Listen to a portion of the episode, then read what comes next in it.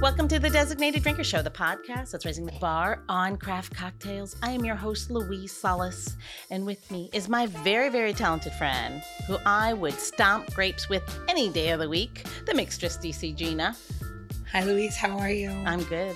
You know what I love when you say the mixtress DC? Gina? It always reminds me of my Instagram handle. I'm like, that's who I am. Yeah. Yeah. Just in case you don't know who you are. I mean, some days I'm not sure what's going on, but yeah. um, so, speaking of grapes, Gina, I'm sure you know um, that women have been growing grapes and making wine for centuries. But do you know who, Eons. Eons. There you go. I like eons. Centuries, eons. That's many, many centuries. Um, do you know who uh, Hannah Weinberger is? No. All right. Here we go. I'm going to share just a little bit of Napa wine knowledge with you. The modern wine industry, as we know it today in Napa, began in about 1960. Um, but really, winemaking had been a big part of the economy there long before that, long before even Prohibition. Which brings me to good old Hannah. You see, Hannah earned the distinction of becoming California's first female winemaker. When? When, you ask? I, well, when would that be? 1882. Oh, I love that. Yeah. Their husband dropped dead in the field and she had to take it over. Oh my God, shut the hell up. You must have read my notes because unfortunately, her husband was shot dead by a disgruntled employee. There you go. You remember, it was the wild, wild west. That's it. So she took the bull by the horns, if you will, and she took control of the winery. And in 1889, she actually she crossed the Atlantic Ocean to appear at the World's Fair in Paris um, as the only California female vintner That's um, amazing. to win silver medal in the wine competition. That's pretty cool, huh? Wow. Yeah, and uh, she would continue to run the winery um, until Prohibition, of course, uh, forced closure in 1920. And unfortunately, she was kind of lost in time. It was almost 50 years later before she even rose to, to any kind of knowledge again. That she kind of was lost to history for 50 years. Wow. Yeah, yeah, That's pretty cool. that is cool. But I mean, like, That's because she became a bootlegger and married a Kennedy. and then that's where she went, I love how Gina just makes up the rest of the history. It's a better. It made the story better. obviously. Yeah, And sure. then she moved to Maine. I mean, it's a whole thing. that, that minx. um, so, as part of Women's History Month, March 25th, did you know, is National Women in Wine Day? Wait, what day? Yeah, March 25th is National Women in Wine Day. I And love it- that. Yeah. So I did it's, not know that. Is that new? I feel like that's fairly new. I don't know. You'd have to check that one out. I'm not sure. Uh, But it celebrates uh, women in wine across the globe, past and present. And um, so, like Ha- Hannah Weinberger, um, I think today's designated drinker is going to have a lot to say about wine. I feel like the 25th is we party. Let's do it, and we're gonna do it at um at our guest's house. She just doesn't know it yet. Not even at a restaurant. We're going straight to her house. No, she's the co-founder of Go There Wines, which is bringing to market trailblazing wines made by women and other under underrepresented winemakers from lesser known winemaking regions around the world. I think I need more wine because I had a hard time with that. So please welcome to to the show Rose Previte, and she'll fix all the things. welcome to the show, Rose. No, it's not your fault. There's a lot of alliteration in there. We made it as hard as possible um, to explain our mission. Um, hopefully, I will be able to say it all um, in an easy to understand way. Um, and I promise you, my bar at my restaurants is better than my bar at my house. So you do want to come to my restaurant. I don't know if you have that. Gina. I don't know. Like at home, I feel like I never make drinks because I make so many of them in my restaurants. But I do have many, many bottles of wine in my house. So we would be happy to have you over anytime. I was just gonna say, let's just seek the cellar, and then we're good for that. Yeah, Yeah. yeah. I was gonna say my actual bar though is probably lacking since I usually have my cocktails at the bar these There days. But yeah, Oh, it's always nice to let someone else do it for you. Yeah, it's like not cooking at home. You just like eat cereal. Like, yeah, it's how chefs like eat ramen because it's like no, I can't cook anymore. It's Ever. similar, Yeah. Yeah. Mhm. Yeah. Yeah, that's true. My uh, I was really surprised. M- My ex brother-in-law was a chef, and I guess it's before I really. I was very young, didn't quite understand like the ways of chefs, of chefery yet. Um, and The all chefery. yeah, the chefery. All he ate like Velveeta Kraft macaroni and cheese and stuff like. And I was like, what? You can't really because he made and of course he made this amazing macaroni and cheese, but that's what he ate at home. I was like, that I don't even understand. But I mean, The last thing you want to fucking do is do something else that's to do what you did all day. yeah, that's Imagine you went home and start podcasting. You're like, "Hi, I'm hi Dave. It's really good to see you. Happy for coming to dinner, everybody." whoop, applause. I mean, seriously. No, exactly. It's like the last thing you want to do. Yeah, exactly. You want to like scrub off your makeup, dump room temperature white wine in a glass, put ice in it, and expensive wine too, not some Yeah. shit wine. You're like, you Never do it. shit wine. And then if your friends are there, you're like, and what is your problem? Yeah. That's right. That's a Montrachet. And yes, I just put my ice in it. and your point is, I'm enjoying it. Shut the hell up. So, speaking of wine, tell us a little bit about uh, Go There Wines. Thank you for asking. It is. It's something different. I have sold a lot of wine in restaurants over the years, um, and that is actually where um, you know go there mission sort of was created but to expand it um, we started this company during covid my husband our first venture together which has been very interesting we've always been in very different industries so trying to join forces has been its own journey and probably for another podcast Yeah, that- that's a lot of wine, on a a couch. very different subject yeah let's cover that one with our therapist in the room and all that stuff. But um, we're doing very well. And our good friend, actually his college roommate and the best man at our wedding, Chandler Arnold, the three of us started this company during um, during COVID. Um, we were, I, I live between LA and DC. And my husband and I were on a cross country road trip. I will not forget it anytime soon because we were avoiding airplanes. And you could you could totally question me on whether driving across the country was safer than flying, but this was like the very early days. And like Yeah. we were very scared of airplanes and like everything was bad. And we called Chandler. He and my husband both were deciding to leave 20 year careers with the same company that they had been with for many, many Wow. years. And a conversation ensued where we decided to do something to make the world a little bit better. Um, but that was also kind of fun and meaningful. And our three heads together kind of came up with the idea of Go There, which is a direct to consumer, you know, retail wine company that's based in California. So all our wine is is being stored there and is shipped from there. Um, you go online, you buy it, it's direct to your doorstep in 48 states. There's a couple holdouts that Yeah. won't let us do it. You know, and my whole family in Michigan just can't order it, which is really frustrating. Come on, Michigan, let's do Yeah. better. Tennessee. Is The that peop- one of the other ones? It might be. I can't even Yeah, remember. yeah, Michigan's the one that hits the most because I my I have all my families there and they cannot buy our wine, which is very frustrating. But otherwise, most states we can get to you. But the mission behind Go There is it's really to have some social impact. Uh, my husband and I lived in Russia from 2009 to 2012 in That's cool. Yeah. It, it was cool, uh, it, very time. cool, and very very cold, and Yeah. all of the things you think Russia is. The greatest gift that Russia gave me was introducing me to the Republic of Georgia. And while we were there, Georgian wine was embargoed. So the Russians were punishing the Georgians at the time for a war they'd had a couple years earlier and said, Hey, we know you guys only make wine for us, but like we're not going to buy it anymore to hurt you. Yeah. And I actually have a master's in public policy from way back in the day. And my brain, that was like the bartender brain. But then the policy brain was like, wait, wine is geopolitical? They didn't tell me this in school. You know, you're like, what? All things are. And my mind exploded. And then I realized there's this big, mean country like punishing this sweet little country by not importing their wine. So we had to go see what it was about. David and I fell in love with the people, the food, the hospitality, the wine. And like jerks, you know, who think we're well traveled and well educated, we had no idea at the time, this is 2009, that Georgia had been making wine for 8,000 years. We had no idea that they've been doing this before the French, or before everybody else. We learned so much. And, and more than anything, we learned the passion, the true passion and absolute pride that the Georgians take in winemaking. So I kind of decided after all that that I couldn't get this wine while I was living in Russia. We had to carry it back with us for all our expat friends. That was kind of the rule. You went to Georgia, you had to bring it back for everybody because we couldn't buy it there. And when I decided to open Compass Rose, my first restaurant in 2014, I sort of vowed that my Putin protest would be to sell as much Georgian wine as humanly possible. So I got to know the Georgian community. They very big base in DC, and they were like, "Yes, we get you're not Georgian, but we want to do everything possible to help you oh, put us on the map." And so we have a long relationship with the Georgian community and the embassy here in DC, and we've sold a hell of a lot of Georgian wine over the years. But when I started to really get into it, I realized this is not just a problem in Georgia. Like this is a problem in Lebanon, where my family hails from.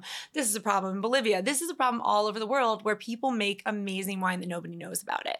And it's ridiculous, really, because it's really high quality. And just because of politics and geography, and honestly, a lot of rich white men, if you really want to get into it, Yeah. That's why we don't have a lot of this wine from amazing women winemakers, from like amazing, you know, marginalized communities. They just have no access to the US market. So and I am only speaking from the US perspective. The Sure. other parts of the world know this already, but we don't. And so I really wanted to do everything I could to change that and kind of break down this barrier to entry. And you can do it with your restaurants, but mine are small. They can only do so much. So Yeah. Go There's intention really is to get this wine in the hands of people all over the country who might not have an edgy wine shop like we do here, like you have in New York or LA, right? Now we can get wine to Nebraska or parts of Texas that like wouldn't be able to access it. Sure. And it's just that little bit by little bit that I think that that education makes a big difference, but also we're making a very big difference in the lives of our winemakers. And that's truly why we do it every day. So obviously, you can introduce me to it at the restaurants.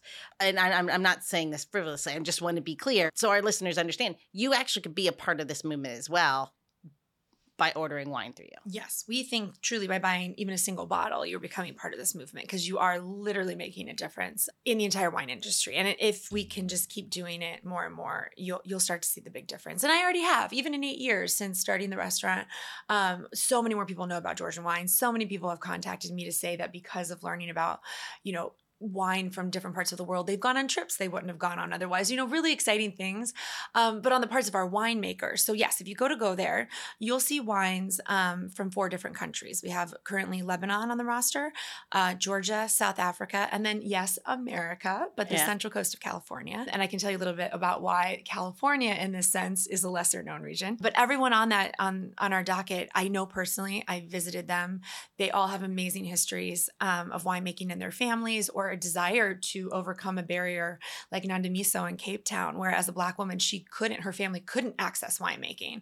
Um, the people in her township were only given cheap alcohol by the government just to kind of like get people drunk and, you know, throw them to the wayside. And she really wanted to overcome that barrier. She's a living, breathing amazing inspiration in the wine world and we sell her wine we've gotten to know her and visit her in cape town so i truly know that you know by buying this wine who it's going to and how it's making a difference in their lives When was that again? which the south african Yep. What's the name? the labels we don't really have names the, the a quote from each winemaker is on the bottle so Oh, it's co-branded cool. so the the label they all have their own Oh, wine I understand now. Oh, It says join the club. All right, so I no tell me so I'm on your website. So I'm gonna I'm gonna be the, I'm gonna be your person. So you go to the website and you have like all these different little themes, Yes. right? Pinotage. It said it says winemaking is freedom. So I love that. And they're then- just the quotes, yeah. So it's not like a name. That you have the grape name, of Yeah. course, and we ha- we give you like the percentages and everything like that of what grapes are in there. But really, for us, it was their words. So a quote from each of the winemakers is what's on the bottle. Oh, that's interesting. That's really I, s- set uh, the listeners' expectations and understanding when they go there. H- how do I navigate the space and what am I looking for and what I'm? That's Ha- great. yeah. So then they have like um different like um so you join a, you can join a club. We just launched that for Christmas. That's awesome. But it goes on all year. You can join a wine club or we'll send you wine quarterly. Um, Parties of the Purpose. Do you see that? Yep, I saw that. different than the club. You can do it for a, a Christmas theme or a girls' night theme, a book anything, club yeah. theme, anything that you want. Uh, we give you some fun materials, some background on more background on the winemakers, um, on the grapes, some add-ons to your party but there's also a visual component so if you go on there and you click on any of the winemaker stories there's a 10 minute documentary Everyone has a story. everyone has a story and you'll meet all four winemakers and they're gonna because that's who this is really about, right? Like Yeah. that's why we didn't even give it a name or like we just want you to meet the winemakers. They're these inspirational people. You go on there visually, you can hear what they have to say. Or on each bottle, there's a QR code. And I know we're sick of QR codes. I know COVID did no, its it's a new way of life. But now that we're so used to them, we know people actually Yep. use them, right? Yep. So each wine has a one minute video where you can go there. If you're if you're indecisive and you don't know which one you want, you can go ahead and just listen to a one minute video by one of the winemakers and they'll tell you about their wine and who they are. And you can decide that way too. Oh, that's so cool. I really think That's this is great. cool. I, I think this is awesome, actually.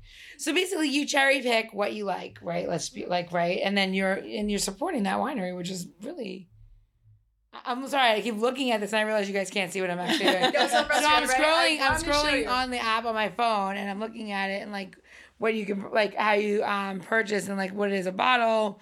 You can do bottles. You can do a group of bottles. Yep. You could just do one or multiple. Yeah, but like it's fun. But like you know what's interesting is that also I'm sure that you guys curate it. It's not like you didn't taste it. It's not like you didn't do it. have tasted all of them. yeah. Yes. So like and it, we tried to hit a profile for everybody, right? Yeah. So you've got a, a pet nat, which was done by a Syrian refugee who's living in Lebanon. The only man who makes wine on our docket, by the way. Everyone else is women, um, but Abdullah is an amazing human being, so he he gets he gets allowed in for the girls. um, he's also going through an incredibly difficult time being away from his family because he can't make wine in Syria, so he's making it in Lebanon with a good friend of ours, Yeah, Eddie Chami.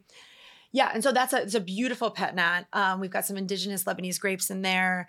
Um, it says, "I will make fun. wine in Syria again." Is the name of it. Mhm. And Oh, that is that's his. That's what he wanted to tell the world. So we put it on there. Um, we have an amber wine from Georgia. We've got another a white from Lebanon, um, made by a female winemaker. So we try to get a. li- It's hard in your first year because it's a small collection, and- but we were trying to hit all your all the profiles that we thought would Yeah. make people happy. But we hope to grow every year. And I mean, one of the things that we do, and I know Gina, you probably know this, like when you do when you work with small distillers or winemakers, especially with grapes, if you don't have the income up, if you don't know how much any bottles you're going to sell, you might not be able to plant grapes for the next year, right? Wine's Yeah. always like a year ahead. So one of the things that Go There does is by guaranteeing the sale up front, they can get even innovative. Baia and Gvantsa from Georgia, they're sisters. They're the coolest people that you would love to have a glass of wine. with. I wish they were here right now. They're so much fun. They learned winemaking from their grandfather and they just took over the company a few years ago. And they wanted to experiment with this grape called Dzelshavi. It's endangered because the Soviets tore it all up during Soviet times in Georgia. Only one farmer in their village grows it. They really wanted to support him and use it and do something with the grape, but it's kind of they didn't know how it was going to turn out. So they were scared to do it because their margin is, you know, so, So thin, crappy when yeah. they're not sure if, if anyone's going to buy it. So we said up front, we're going to buy all the grapes and then we're going to pay you to make the wine and it's good and you can experiment and you can be scientist and they were so excited about it that And if now it sucks, we'll make vermouth. and exactly. I even said I will drink it. If nobody else, I am not fancy. I will drink it if nobody else will. It's beautiful. We, you know, made an environmental difference. We made an impact in a small farmer's life, and now the girls are putting money into growing those own grapes on their own farm. So we're actually wow. going to keep reproducing these grapes that might have just gone extinct. So so there's cool. truly like it's the most detailed background on every single one of these wines. What's really unfortunate, Rose, is that you're not very excited about this. No, I hate I hate it. I hate it. Sorry guys, it's the end of the day. I had to keep you awake. I'm just Oh, like great. No, this is great. This is awesome. I find that pretty cool. You know what I think's cool? Your tips and tricks. Great. Let's do let's do a quick little um well tutorial trick. All right, let's do it. Okay. Spring has sprung here at Designated Drinker Show for sure, right? We're, we're getting all happiness and feelings and everything. So, we're gonna make a rose water syrup to use in your cocktails. And we're gonna do it not just using the rose water that you buy in the grocery store, which you totally can. We're gonna use um, rose tea, it's a sweet rose tea, and we're gonna put it into um, hot water. And you want it to be a little bit like around like 156 160 so that is not a boiling temperature and the reason why is because you just want that aromatic to hit. Now don't worry you're going to strain this right? So i'm just going to put that in there and you see that it's turning brown. Just a little fyi when you steep roses whether it's crushed roses in tea rose buds that you got dried or whatever it is it is not going to turn red. So if you're looking for that you need to put food coloring in, okay? You're gonna add a little bit of sugar to that so we all know that if you're doing any sort of simple syrup, it's a 50 50. When you put the two things in there after this is steeped for a good like 12 minutes, you'll dissolve your sugar, and this is enough for like two or three cocktails. You don't have to make a huge batch. But if you are to make a huge batch, you'll just go to designateddrinker.show and I will give you the recipe for batching this for a large garden party, if you will, for the spring. And what you're left with is this beautiful, like ambery, rosy, I can't describe like a reddish color um, cocktail syrup, which is literally so beautiful. And I almost gonna wipe, well, you can see it from the paper. It kind of has a red tint to it. So enjoy, embrace, and make flower cocktails in the spring. Cheers. So, uh, Gina, that was amazing. Uh, you know, who doesn't like a little tea? A little rose, a little tea, a little Yeah. sweet. Love it. Um, like my honestly, from that part of the world, it's so amazing, right? They use like rose buds, rose tea, right? And rose tea, let's just be just be clear, is dried rose roses and mashed up, right? And like ground or sometimes whole, depending on what country you're in or where you are, mixed with some different herbs, and it's like steeping them, you know. And you, it's about the fragrance. It's not so much about the taste, but then adding sugar, you know, makes a really beautiful cocktail syrup that you can use um, in all different kinds. Is it a particular rose or is it multiple roses? Well, this one is a sweet is a sweet rose blend. So they're like the smaller roses, right? So you know those ones that you see that grow in clusters and they're very very fragrant. That's would be like the, the rose bud that they use. Nobody's using long stem roses to make rose tea. Just so we're clear, these are That's a good clarification. yeah. they're like if you like ever like see like those cluster of roses at people's houses that are like very very small. Those are the ones, and they pick them right at like budding Yeah. because they're the sweetest because the sugar's spilling. Oh, Into 'em. interesting. Yeah, they're harvested like tea. They're actually treated like tea. Yeah. You know, they harvest it the way they taste it, taste it. it, taste it, and then pull it. Awesome. Yeah. Huh. Yeah. If you ever want to have any fun, go to a tea farm once. It's um or yeah, they call them farms. It's cool. And there are some in Maryland, actually, very small, but very, very cool. And like you can see how it's done. And like it's uh it's a labor of love. Can I bring it full circle for one minute? You don't even you didn't even know this, but the women that I was telling you about um, come from Western Georgia, where they have this crazy subclimate, like it's like subtropical kind of microclimate in Georgia. And part of the reason the grapes are endangered is because the Soviets ripped them out to grow tea. So the majority of the tea that was made for the entire Soviet Union was grown in Georgia. They just decided like of all the countries they conquered, they're like, okay, Ukraine, you give us wheat for bread, and Georgia, you give us tea, and we'll just ship it all over this place. So there is actually a really cool history of tea and wine in that part of the Do world. they still produce tea or is it like a is it like a bad thing? So like talk about it. No, no, no, they're good now. They they are actually trying to recultivate some of the tea farms because they were so big that when the Soviets left, nobody there was no one knew what to do. So a enough, yeah. lot of it went to waste. But a lot of the same people that are trying to save the grapes are also trying to bring back the tea. So no, they're selling some actually. Um, but it was just like I had no idea until I started traveling there. So you also you could of course argue it in some of the wines that you're tasting, you know. Tea aromas or flavors or smelling tea aromas. So I feel you like vermouth this. coming on, uh, Rose. I'm sorry. Everything you're saying to me is just screaming to me. Let's make a vermouth because like that is like I mean I don't even know. I And feel you know like what's weird is I have not found one from that area yet, but you're right, it should be. It should be coming. I mean if you're saying like you know teas and all that stuff is there, Yeah. it's it's it's prime for like a good.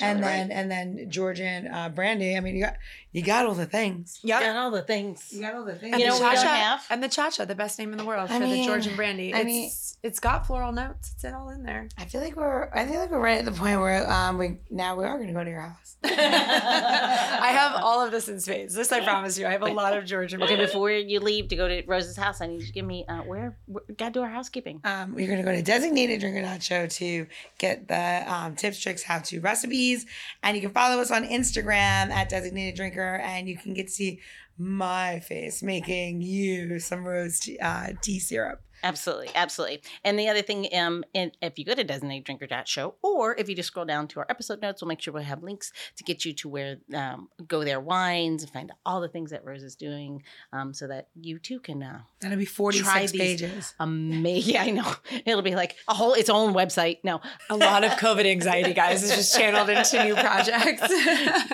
but yeah, you can uh, by ordering the wine, like we said, you can also support this these amazing people around the world. Cool, good cause, good wine, good causes. Doesn't get better than that.